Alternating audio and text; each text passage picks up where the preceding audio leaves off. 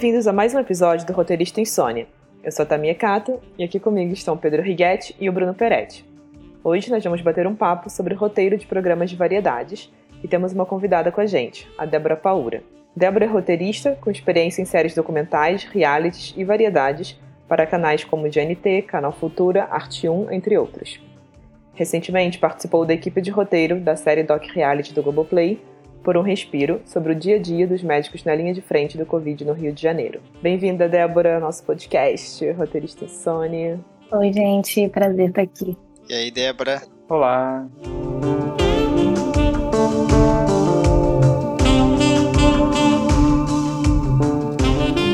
Estamos todos muito curiosos para falar de programas de variedades, temos muitos assuntos. É, eu queria que você começasse contando pra gente um pouquinho assim da sua trajetória, como você começou é, a escrever variedade, como foi parar ali. Eu, eu, meio que caí nisso, assim, eu acho que eu não, não escolhi, não, eu fui entendendo aos poucos o que que era, assim, porque eu acho que quando a gente começa a pensar em roteiro, a gente não pensa em roteiro de variedades, né? Acho que muita gente nem entende o que que é, de fato. E aí eu virei assistente de conteúdo numa produtora que trabalha muito com não ficção, né, como a gente chama, de documentário, reality, variedade, talk show, enfim, todos esses programas que não se enquadram em dramaturgia e ficção.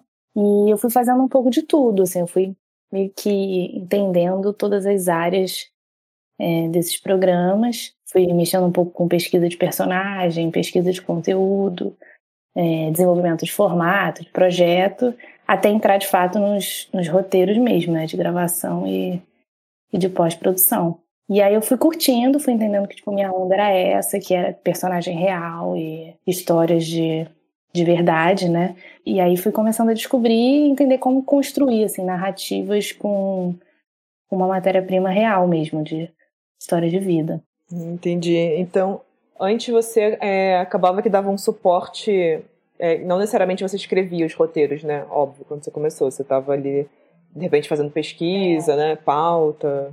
Isso, exatamente. Dando esse suporte meio que por trás, assim, né? Porque eu acho que o roteiro de variedade, ele é muito amplo, sabe? Ele tem muitas camadas e muitas coisas antes dele virar roteiro. Acho que todo tipo de roteiro é um pouco assim, né?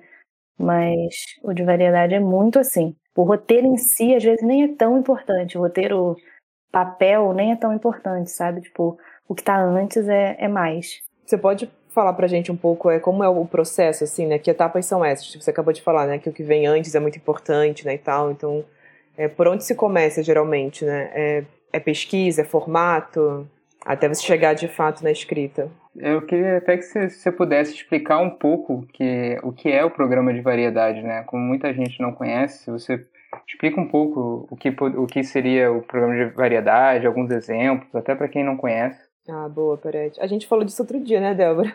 Eu estou, tá mas o que, que é variedade? Eu falei, acho que tudo que não é ficção. É, nem eu sei o que é variedade, assim. É, eu acho que cada, cada lugar chama uma coisa diferente, de um jeito diferente, né? Tipo, a Globo chama muito qualquer coisa que não é dramaturgia de programa de variedade. Tipo, tudo é variedade.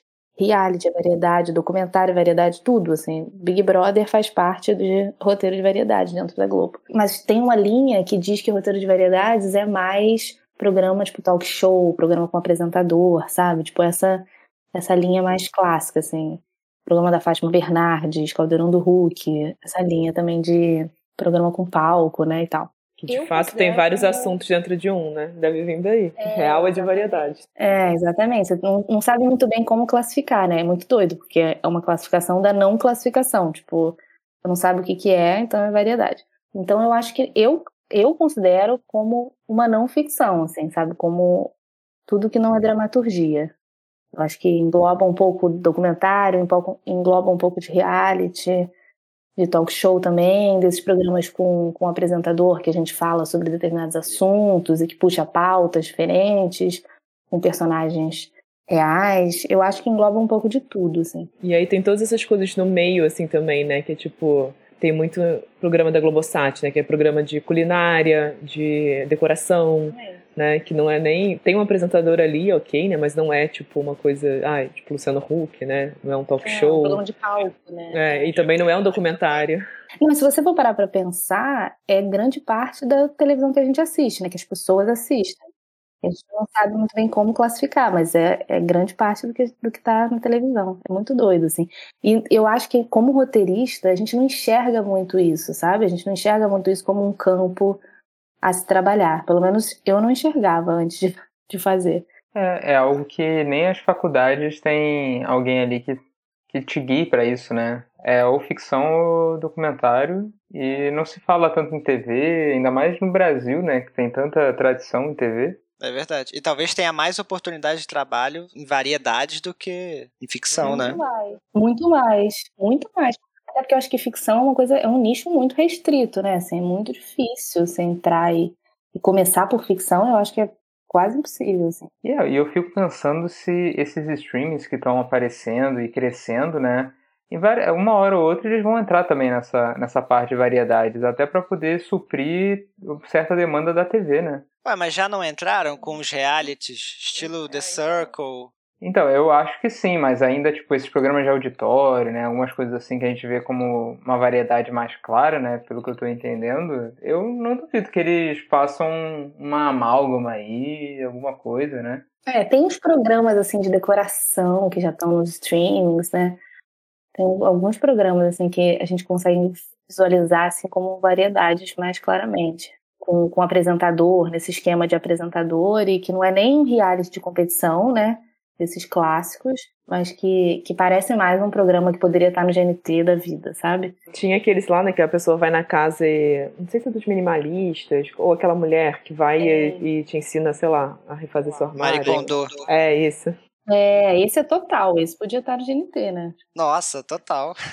Tem um do Airbnb também, eu acho que, tipo, você avalia, você, você se hospeda no Airbnb, aí você avalia e dá uma nota para aquele Airbnb, que tem um, um formatinho clássico de. É, então tá, e fala pra gente então desse processo aí que você estava falando antes, né? Qual, que etapas são essas até de fato escrever um roteiro né, de variedade? Começa com essa coisa do desenvolvimento do formato, né? Porque como é muito variado, cada projeto tem um formato completamente diferente. Então acho que é muito você entender o que, que cada projeto precisa, sabe?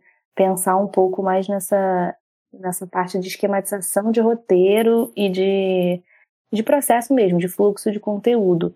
Tipo, começa óbvio na pesquisa sempre, pesquisa de conteúdo, pesquisa de personagem, entendendo quais vão ser os convidados, né? Quem vai aparecer naquele programa, temas a gente quer falar, o que, a gente quer abordar em cada episódio, meio que pra gente esquematizar ali o conteúdo da temporada, né?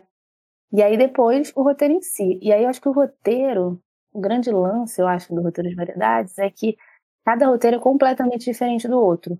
Tem um roteiro que você vai ter pauta e que faz todo sentido dentro daquele programa você fazer pauta pro ou pro apresentador ou pro personagem e outro não, outro não faz o menor sentido você colocar a pauta ali. É muito mais importante você ser muito mais conteudista, ter muito mais informação, sabe? Tipo, já ter de fato o, o que vai ser. que você quer extrair. O conteúdo né? que vai ser gravado, exatamente.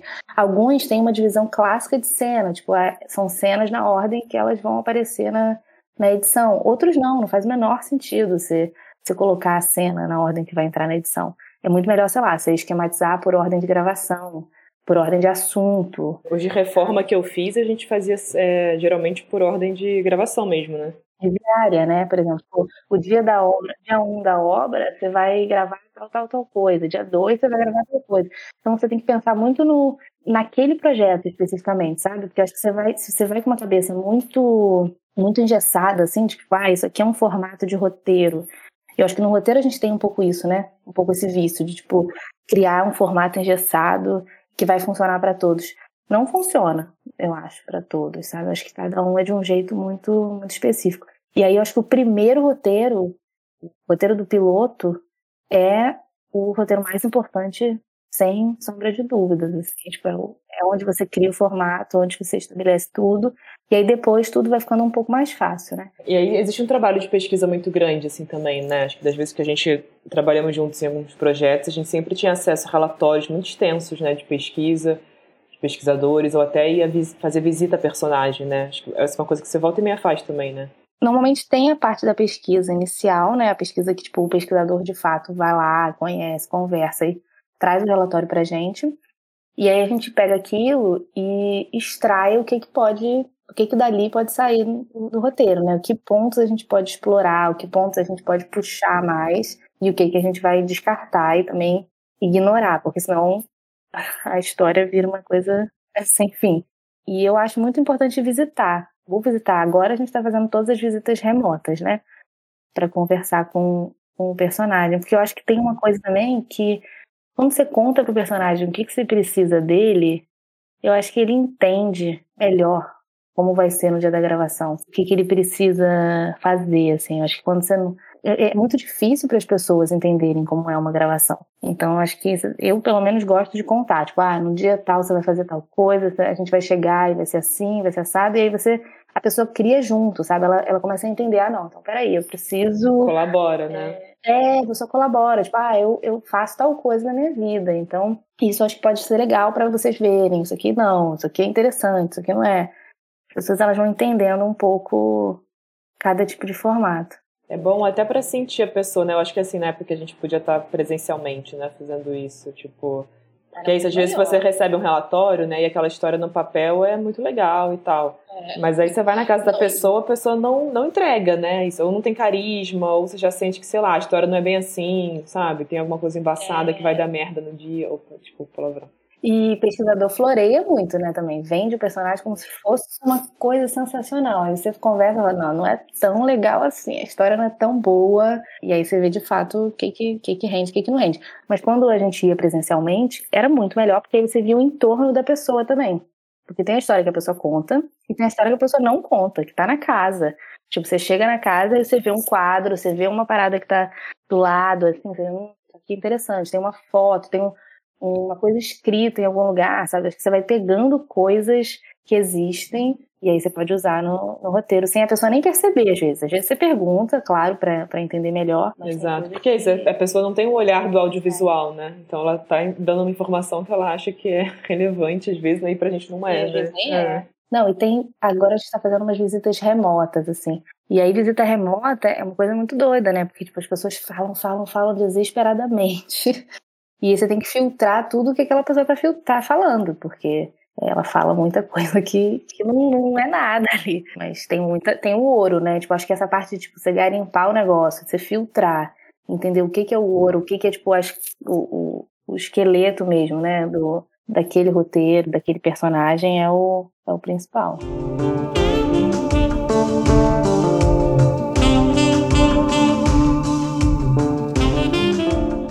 Eu queria trazer outra coisa que era sobre formato. Nem sei direito, na verdade, que eu quero perguntar assim, mas eu tenho a impressão que é, é isso, sei lá, né? Acho que você falou do piloto, né? Que é o mais importante, né? E tal. É difícil você criar, né, um formato do zero, acho, para TV, né? Acho que replicar as coisas que estão aí, mas às vezes quando vem um projeto novo, você fala, tá, isso. É... e programa de TV funciona muito assim na base do formato, né? Isso quando você vai vender, é. né, e tudo, apresentar, acho que uma coisa que as pessoas querem muito ver na, na hora, tipo, cara, isso aqui tem um formato muito definido, sabe? É, saber exatamente em momentos chaves, né, o que, que, que, aquele programa vai entregar e que vai se repetir em todos. Uhum. É, eu acho que é isso também, né, você criar um formato que você vai conseguir replicar ele em todos os episódios. Acho que isso é muito, muito importante, acho que esse é o ponto um. Só que eu tenho, eu sei assim, eu tenho uma coisa que eu acho que o formato ele sempre tem que servir ao conteúdo, assim, sabe, ao que está sendo dito, ao tema daquele programa. Acho que você fica tentando inventar demais também, criar demais um formato inovador, pira muito nisso. Ah, eu vou criar um formato. Eu acho que a chance de ficar ruim é imensa, sabe? Acho que é a grande dificuldade, inclusive, das pessoas criarem novos formatos. Né? Tipo, a televisão, gente, a televisão brasileira, pelo menos, é quase tudo cópia de formato gringo, porque é muito difícil criar formato do zero. Sei lá, praticamente impossível assim, você criar um, um formato que nunca foi pensado de maneira nenhuma, né? Assim, que é 100% inovador. Então, acho que quando também as pessoas compram, sei lá, pirando demais, eu acho que a chance de, de dar ruim e ficar muito forçado é muito grande, sabe? Tem um, um, um sonho de, da pessoa criar um formato, porque quando a gente fala de formato, eu sempre imagino aquela pessoa que criou, sei lá, o Big Brother, né? Porque eu, eu acho que tem uma coisa interessante de variedade, porque, por exemplo, na ficção, quando a gente escreve algo, ela tá muito preso ao nosso idioma, né? Depois vai ser traduzido, vai ser legendado. Em variedade, se você cria um formato, ele pode ser exportado para qualquer lugar do mundo. né, vai mudar o apresentador, vai mudar os personagens, mas um formato ele é meio que universal, assim. Na série, dá para fazer isso? Dá. Tem o caso Sessão de Terapia, tem o The Office, que tem a versão é, inglesa e a versão americana, mas eu acho que tem muito mais exemplos de formatos que, que deram super certo e se espalharam no mundo inteiro, né? O Big Brother é um exemplo que tem em, em, em muitos países, assim, é. dezenas de países que tem esse formato. É, eu acho que tem essa, essa piração, assim, de criar um formato diferente que consiga ser replicado em qualquer lugar do mundo. Muito difícil. Eu acho que esse é o problema. É tão difícil que aí fica todo mundo tentando fazer e fica fazendo muita merda, assim, muita coisa errada. Porque, pô, não dá pra você criar um The Circle toda semana. Entendeu? E mesmo The Circle que deu certo, não tem muito defeito, né? Então acho que cada coisa tem vários, vários exemplos, assim. Mas eu acho que reality é mais fácil de você criar um formato vendável, né? Porque você tem formato de competição, aí você consegue pensar em milhões de formatos de competição possíveis, assim. Acho que é mais claro você conseguir criar um formato no reality, por exemplo, que é, consegue pensar nas etapas do, do formato de um jeito mais claro. Agora, tem os, os, as séries mais docs, tipo doc reality e tal, que o formato é mais fluido, né? Que você vai criando ao, ao longo do, do processo, que às vezes você cria mais na edição do que, do que antes. Eu queria te perguntar isso, assim, era a próxima coisa. É, você falou da edição, e eu, você sempre, tipo, você tem um trabalho muito ativo, né, na edição também, dos programas que você faz, né, de acompanhar e tal. Eu queria que você falasse um pouquinho da experiência no, nessa série do Globoplay, Por um Respiro, que eu acho que foi algo que você fez muito é, roteiro de edição, né? Fiz, fiz tipo edição de conteúdo, na real. Ah, isso é bem legal, se você puder falar um pouquinho. É, eu acho que, como a gente estava falando antes, tipo, o roteiro de gravação de uma série de variedades, de um programa de variedades, ele é mais amplo. Assim, você não tem muita certeza de como que ele vai render. Eu acho que no, na, numa coisa de ficção, assim, num roteiro de ficção, você tem bem mais certeza, né? Vai ser aquilo ali que vai ser dito. Tudo bem, tem uma, uma variação de como que a cena vai acontecer, como que o diretor vai enxergar aquilo, os atores e tal, mas você tem uma certa segurança do que, que vai ser gravado. No roteiro de variedade, você não tem nenhuma segurança, pode dar tudo errado. Você escreve um roteiro que ele pode ser completamente diferente daquilo que você pensou.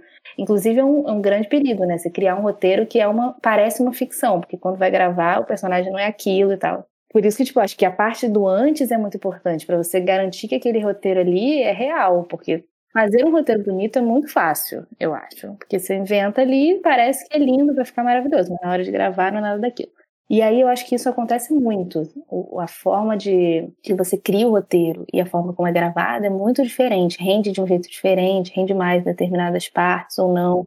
Isso em qualquer tipo de variedade, até tipo talk show, né, sei lá, super bonito, esses programas de conversa, de debate e tal. Você não tem muito como controlar para onde o assunto vai. Você, você, cria os temas, você cria os gatilhos e tal, mas você não tem uma guia, né? É, exatamente. Você não tem muito controle. Você faz leitura de roteiro antes, enfim, você prepara todo o conteúdo, mas tem ali o, o, inesperado, né? E isso que é legal também, né? E aí por isso que eu acho que a edição é muito importante. Tipo, o roteiro na edição, você precisa ter essa abertura também para lidar com o inesperado, para olhar o que foi gravado, pegar todo aquele material e aí construir uma narrativa em cima daquele material que já foi gravado, sabe? Pensando, óbvio, no que você pensou inicialmente, né? Tendo o, o roteiro de gravação como como base, mas criando a partir do que de fato existe, né? Do que, do que foi gravado ali. No, no Por um Respiro, eu fiz mais edição de conteúdo. Tipo, de fato, a gente não tinha roteiro, porque era um reality, realityzão mesmo. A galera saía pra, pra filmar no hospital, é, filmava tudo. Gravava o dia inteiro, gravava o dia inteiro. A gente tinha tido um, um início, assim, uma orientação de conteúdo, inicial de, de, definir onde ia gravar, o que, que ia gravar mais ou menos, as histórias que a gente ia acompanhar mais ou menos, né? Quais médicos e tal. Mas a gente não tinha nenhum controle, porque as pessoas davam entrada no, no hospital e morriam ou não morriam e ficavam bem e se recuperavam, enfim. E a gente ia conhecendo os personagens meio que ao longo do tempo. Então a gente tinha que ter esse, esse acompanhamento com os diretores, né, com a galera que estava lá gravando de fato, todo dia, a gente ficava sabendo o que estava acontecendo e planilhava tudo. Era um universo de planilhas absurdo, assim, que a gente planilhava tudo e sabia todas as histórias que estavam se desenvolvendo e recebia esse material. Era tudo remoto pra caramba, assim, porque era também auge da pandemia, né? Então, tinha a menor chance de, de ser nada presencial. E aí a gente recebia todo esse material, essas diárias, que era imenso, muitas, muitas horas, e ia destrinchando as histórias em cima do, do que tinha sido gravado. E aí eu criava, tipo, timelines mesmo. Esse foi um projeto que, tipo, era quase um. tinha edição mesmo, sabe? E aí criava timelines de histórias, já meio que o esqueleto daquela história ali, como que aquela história ali se desenvolvia, tipo, como começava, qual era o momento de tensão e como é que ela se encerrava naquele episódio. E aí a gente mandava isso pro editor, né? Aí o editor óbvio, trabalhava isso. Cada roteirista ficava com uma história diferente e construía sua história, várias histórias durante a temporada, né? Mas construía a sua história inteira e aí o editor pegava aquilo e unia tudo e fazia os ganchos, enfim, fazia essa parte mais de, de juntar todas as histórias. Não, só aproveitando o que você disse sobre construir narrativa, sobre gancho e tal. E uma curiosidade que eu tenho, eu nunca estudei roteiro de variedade, né? Eu venho da ficção. E eu queria entender assim quais são as semelhanças que existem entre, entre o que a gente aprende na teoria de roteiro de ficção e o que vocês fazem na prática é, em variedades, né? Quando você fala em construir uma narrativa, o que, que tem de, de, de, assim, de teoria de ficção, né? Vocês usam estrutura de três atos, vocês tentam construir um personagem, é, tentar mostrar as falhas desse personagem, o que, que ele faz, né?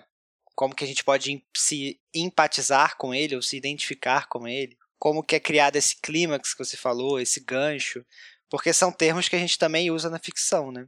É, eu acho que sim, acho que a gente tem umas coisas mais clássicas assim do roteiro de ficção, a jornada do herói, a conflito, né? É, conflito, encontrar os conflitos, isso tudo, isso tudo aparece. É mais eu acho que encontrar os elementos do, do roteiro de ficção dentro de uma história que já existe. Eu acho que essa é a ligação, assim. Final do dia, né, assim, é, são seres humanos, né, ali. Eu acho que tipo, a vida real também, ela entrega muita coisa, né, tipo... As coisas que a gente estuda da ficção, né, são baseadas em seres humanos. E esses Sim. seres humanos estão aí, né, estão vivendo a vida deles e tal. Então, às vezes também é muito...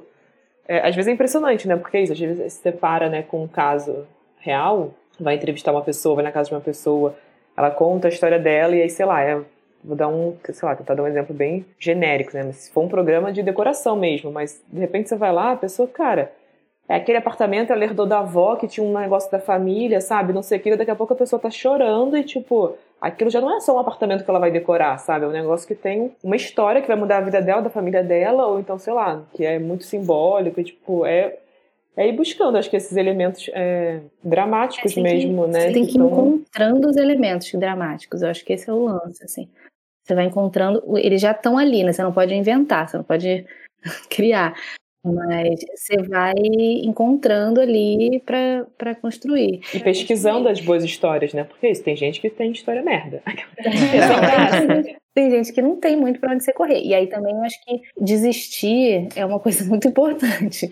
Você não ficar também tentando puxar coisa que não existe da pessoa, né? Porque não rende. E tem gente também que tem uma história boa, mas não consegue desenvolver. Aí é o mais triste, porque você sabe que seria incrível, mas a pessoa não consegue, não consegue desenvolver e tal. Aí você se esforça mais um pouco, né? Quando você sabe que a, que a história é boa. Às vezes a história é melhor na teoria do que na, na prática. Mas eu acho que. Não, mas isso não dá uma crise existencial, não. A pessoa, né, ela, ela tem uma história para contar e você fala, putz, olha, essa história não é interessante. Nossa, eu me sentiria mal, assim. Ah, mas tem que ser feito com muita delicadeza. a minha vida não dá uma história de programa de variedade. Caraca, vai ficar. Não, mas eu acho que também tem programas e programas. Tipo, você pode não ter uma história de vida incrível, mas você pode ser um ótimo convidado num programa sobre roteiro, por exemplo, entendeu? Entendi a indireta, entendi, já entendi, beleza. Foi bem direta, na real. Não, você não precisa ter uma história de vida trágica, uma coisa né, dramática. Eu acho que também tem, tem espaço para todo mundo ser personagem alguma vez na vida, em alguma coisa. E Débora, eu ia te perguntar, é, você já, já escreveu para programa ao vivo? Não, acho que não. Tamir já? Já, já escrevi. Então vamos, vamos virar a mesa, Tamir. Conta pra gente qual, qual a diferença que você sentiu escrever para ao vivo do que você escrever para variedade gravada. Cara, não senti muito, assim, é um pouco mais frenético, né? Eu acho, e também acho que a gente deixa muito. tem que estar muito colado na direção, Eu acho que essa é uma grande diferença também, né? Porque isso, acho que às vezes quando a gente tá escrevendo, fica mais na nossa, né? Assim, mas no ao vivo tinha que ficar muito, muito, muito colado, assim, com a direção e meio que dando check, sabe? Tipo, nas coisas que estão acontecendo. É, que nem a Débora falou também, a gente vai, faz um roteiro e às vezes as coisas não, não vão sair daquela forma, né? Ainda mais no ao vivo. Então, sei lá, você estipula coisas que você quer que aconteça, as atividades, sabe? As pautas e tal. Muito ensaio. Mas aí chega na hora, uma coisa que você achou que estava muito legal no papel, não, rende, não tá rendendo, sabe? E aí dá pra, no ao vivo dá pra você mudar, muda na hora, beleza, essa cena caiu aqui, ó, na hora. Começou a não render, pula, vai pra próxima. E aí tem que ter várias coisas na manga também, né? Tipo, coisas para você substituir ali na hora que poderiam se encaixar, isso era uma coisa que a gente pensava também. Mas é isso, acho que tá preparado para a hora para as coisas não renderem como a gente imaginou, ter outras opções. E aí eu acho que é muito ali de ficar colado na direção, mantendo o ritmo também, né? E ensaiar, né?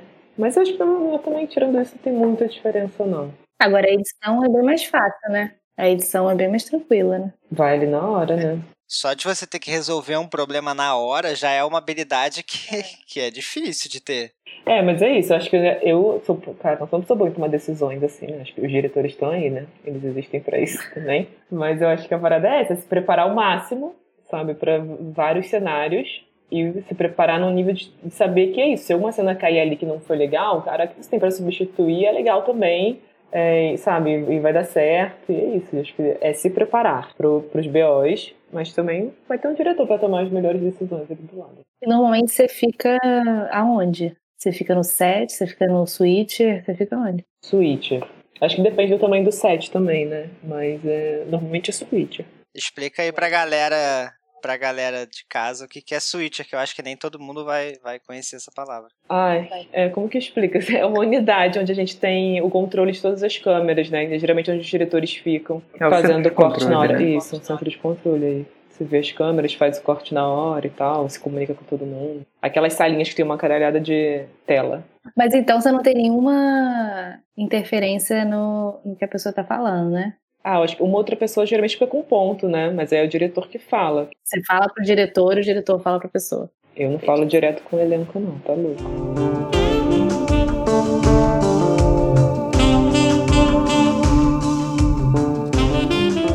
fazer uma pergunta mais técnica, que eu acho que a gente já falou assim meio meio solto, mas só para deixar definido que é sobre apresentar projeto de variedade, assim, quando a gente fala de formato, quando a gente fala de procurar personagem, né? Quando a gente chega numa produtora ou num canal para apresentar uma ideia, o que, que, é esperado de um projeto, né? O que, que a gente precisa entregar em termos de, né, de documento, assim? Formato.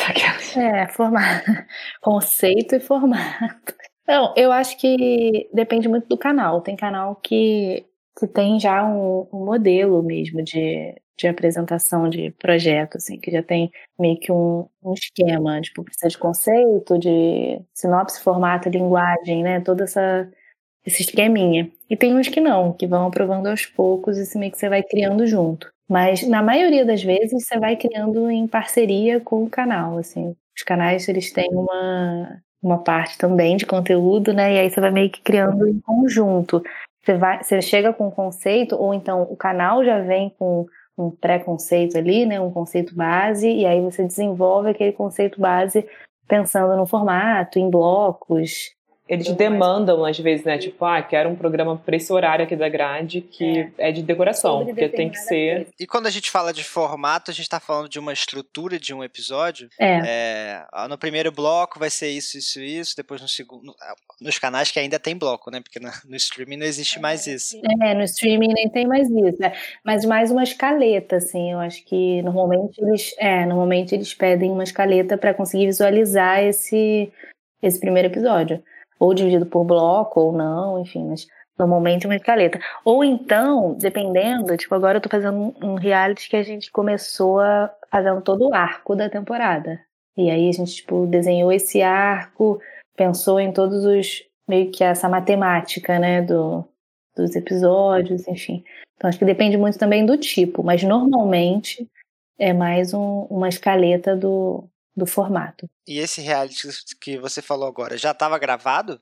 Não, vai, vai ser gravado ainda. E, mas como que apresenta o arco de algo que ainda não foi gravado? No, no, na questão de um reality, né? Que você não sabe muito bem o que pode acontecer. Ah, mas um, um reality, por exemplo, de competição. Esse é um de, de competição. Então você faz um arco, é, Você meio que desenha o que, que vai acontecer ali, faz a matemática da acontecer. E aí você já tem dispositivos também, né? Eu acho, Legal. nesse tipo é. de reality. Você sabe que, sei lá, no episódio tal vai acontecer uma coisa que vai é. eliminar a gente. Exatamente. É, quais episódios vão, vão eliminar pessoas, quais não vão, se vai ser em todos.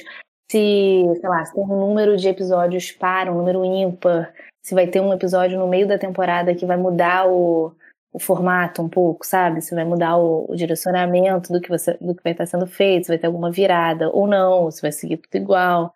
Dá para criar em cima disso, assim, quando é um, um, um reality mais, né? É, de maneira geral, eu acho que de, é, eu acho que esses programas mais básicos, assim, né, de variedade, eu acho que a galera, quando a gente fala formato, é isso que a Débora falou, é mais uma escaleta mesmo e que vai ser replicada, né? Porque é isso, né? Cada episódio vai ser um personagem, uma história, e aquele é, formatinho vezes, tem que seguir em todos. É, às vezes criar um quadro, por exemplo, tem formato que, né, pede um quadro ali, ou uma saída de bloco, ou como que você pode expandir aquele conteúdo, tipo, não sendo, tem o core da história, mas você criar quadros ali que, que se encaixem bem naquela narrativa, sabe? Que você pode trazer personagens extras, convidados extras. Aí você vai pensando em como engordar o, o a ideia inicial. Eu acho que é meio que isso, assim, para não, também não ficar uma pessoa falando sem fim, que não é entretenimento, né? Expandir conteúdo mesmo, né, para internet, para tudo, né, para outras plataformas. É, também tem isso. Pensar em elementos do, do programa que podem sair, que podem virar pílulas, que podem ir para internet, sabe? Coisas que você consegue desmembrar ali, que funcionam bem sozinhas também. Isso é uma coisa que, que a gente vai pensando. Mas eu acho que, assim, inicialmente, quando você apresenta o projeto, é mais o conceito e esse formato mais escaletado ali, tipo, coisas básicas que vão estar no episódio. No, no momento um, né? Aí depois você vai engordando ele. Sim, e acho que também provar, né, que aquele é um tema interessante que vai render muitos episódios. É. Né, e que não vai ser muito mais do mesmo, né?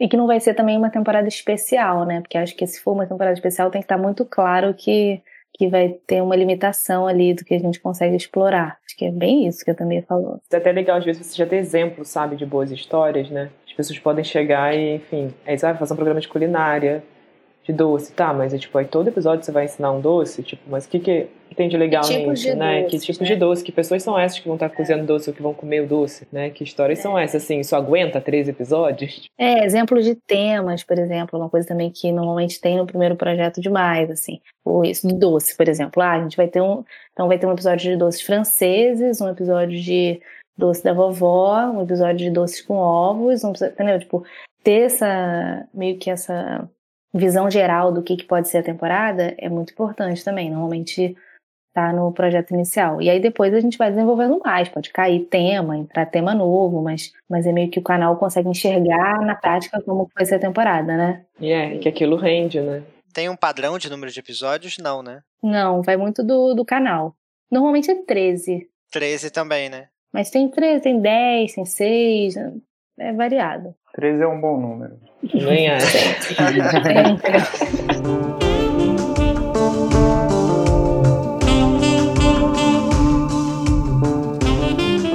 Nossa sessão de sempre, dicas. Débora, você tem alguma dica para quem quer escrever programa de variedades ou para quem quer começar? Algum conselho? Ah, eu achei que era uma dica de série. Pode ser também, fica à vontade. Pode ser dica de qualquer coisa. Não, uma dica para quem quer escrever programa de variedade. Não sei se alguém quer escrever programa de variedade, né? Se alguém pensa em escrever.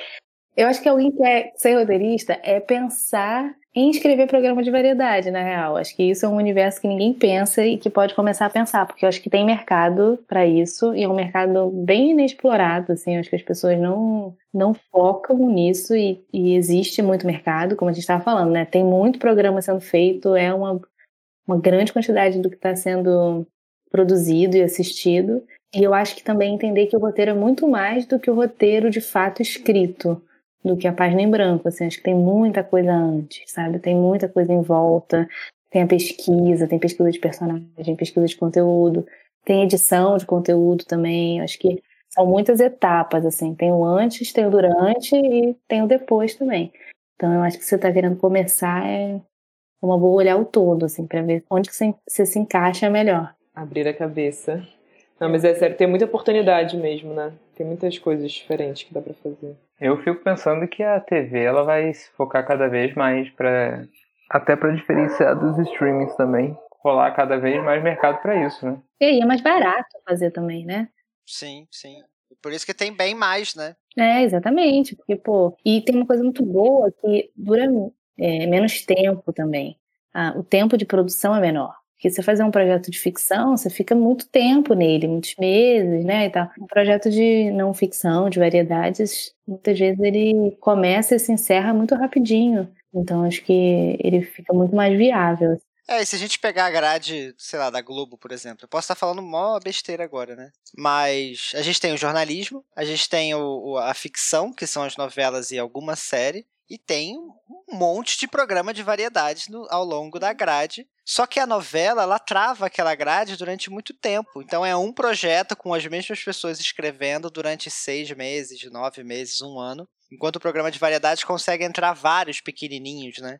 Então vão surgir mais, mais possibilidades, assim. Eu acho legal pensar nisso. É, e são equipes, equipes longas, equipes grandes também, né? Equipes muito grandes, assim, quando o programa não sai do ar nunca, sei lá, Fátima Bernardes, né, esses programas assim que, que não saem do ar nunca, eles têm equipes muito grandes e que se revezam, que trocam, então assim, acho que é um, é um, é um mercado bem, bem amplo. Isso é bem legal, assim, de, de, de notar e de falar também para as pessoas, né, porque eu acho que realmente não tem essa visão e as pessoas não procuram esses esse essa mercado, área, porque às vezes área é, você começa a ganhar experiência ali, e às vezes é isso mesmo que você quer fazer. Não, e acho que abre portas, né, gente? Dá um ganha-pão, tem coisas legais. É, ganhar dinheiro também, né, gente? Que a gente precisa. Mas eu acho que tem uma coisa muito parecida com roteiro de documentário também. Porque eu acho que às vezes você pode muito bem ser roteirista de documentário e não ser só roteirista de documentário. Porque é muito difícil ganhar dinheiro como roteirista de documentário. E aí eu acho que é muito parecido, sabe? Assim, tem similaridades. Então, acho que a, pessoa, a mesma pessoa pode fazer essas duas coisas. Pode fazer tanto roteiro de variedades como roteiro de documentário, enfim. É, a arte de extrair histórias de pessoas comuns, não é? Histórias interessantes é. de situações muito comuns. Eu li, eu, uma pessoa, não lembro agora quem falou que, tipo, é horrível a gente chamar de não ficção, né? Porque você tá chamando de um. Você tá falando que alguma coisa é, é não é determinada coisa. Você tinha que dar um nome para isso, para esse tipo. Variedade também é um péssimo, péssimo nome, né? Porque é qualquer coisa, né? É um roteiro de coisas variadas, tipo, é horrível. Então acho que tinha que ter um nome melhor. É justamente um uma melhor. falta de nome mesmo, variedade, porque é isso, é, né? É o que não soubemos nomear. É, mas talvez será que dá, dá um nome para cada tipo diferente, porque dentro de variedades tem um monte, né? Tem o programa de auditório, como vocês falaram, tem o reality, tem o programa de competição, tem é, enfim, acho que dentro do, desse universo vocês já fazem essa subdivisão, né? É, mas podia ter um nome para isso, né? Um nome que englobasse tudo, sei lá. Sei lá, não sei, roteiro, não sei. Histórias reais, eu acho que é o que mas podia ter um nome. Débora, muito obrigada por ter vindo aqui participar com a gente. Foi um papo muito legal. Acho que vai também elucidar muito nossos ouvintes. Temos alguns, tá bom? Não estamos falando aqui sozinhas. É, mas é isso. Esse foi mais um episódio do Roteirista Insônia. Estaremos semana que vem nos agregadores de podcast, como sempre. E é isso. Beijo, gente. Boa noite. Beijo, boa noite. Beijo. Boa noite. Tchau, tchau.